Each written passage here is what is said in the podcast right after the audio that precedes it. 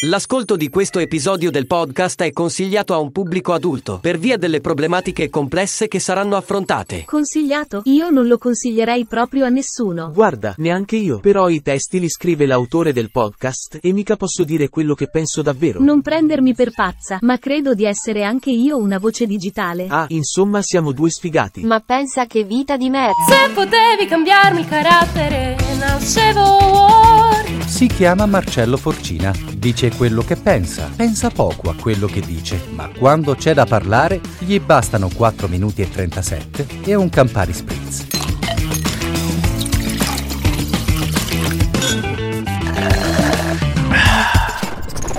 Quella che vi raccontiamo oggi è una storia vera, una tormentata storia di disagio come molte altre. Per rispettare la privacy del suo protagonista, però, useremo un nome di fantasia che abbiamo scelto appositamente per renderlo irriconoscibile. Questa è la storia di Forcello.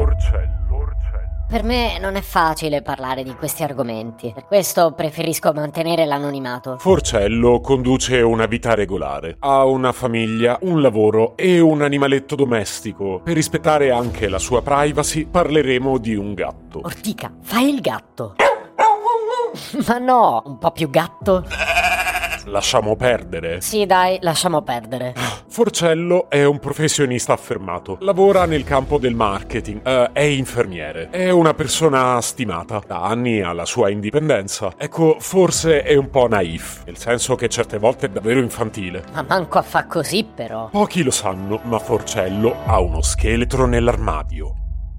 Ecco, io di solito non lo racconto, ma quando sono da solo passo ore a fare scroll sui social. Forcello ha iniziato come tutti per gioco, prima Facebook, poi Twitter, Instagram, YouTube, fino ad arrivare a TikTok. All'inizio ci passava pochi minuti al giorno. Guardavo le foto e i video dei miei amici e poi chiudevo, ma poi non mi è bastato più. Ogni giorno passa ore e ore in apatia sui social network. Vabbè, non esageriamo, io comunque lavoro, eh. Una vita totalmente sprecata. Oh, ma come ti permetti? Vedete, la mancanza di consapevolezza è il suo problema più grande. Aspetta però, io so che potrei starci su un po' meno, ma non sono così disperato, dai. La situazione è ormai drammatica.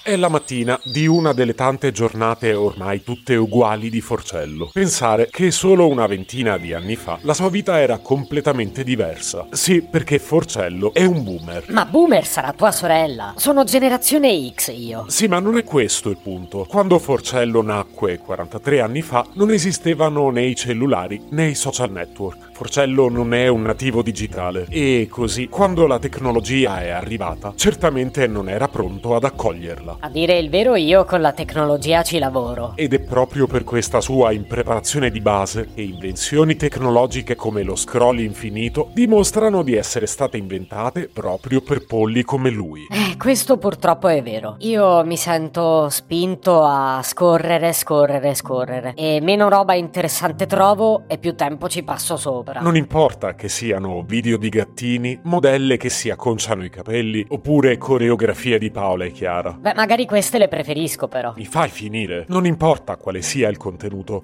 Forcello è ormai prigioniero del suo schermo. No, non è vero che non importa. I video della gente che si spreme i brufoli mi fanno schifo, ad esempio. Hai guardato anche quelli. Uffa, è l'algoritmo che me li propone. Io però li salto. Per questa sua dipendenza grave, Forcello rischia anche di perdere il lavoro. No, quello ho già dato. E certo non per questa abitudine. Volevo solo dire a chi è schiavo come me dello scroll. Posso aiutarvi io. Vi giro qualche profilo divertente. Se potevi cambiarmi il carattere, nascevo Ward.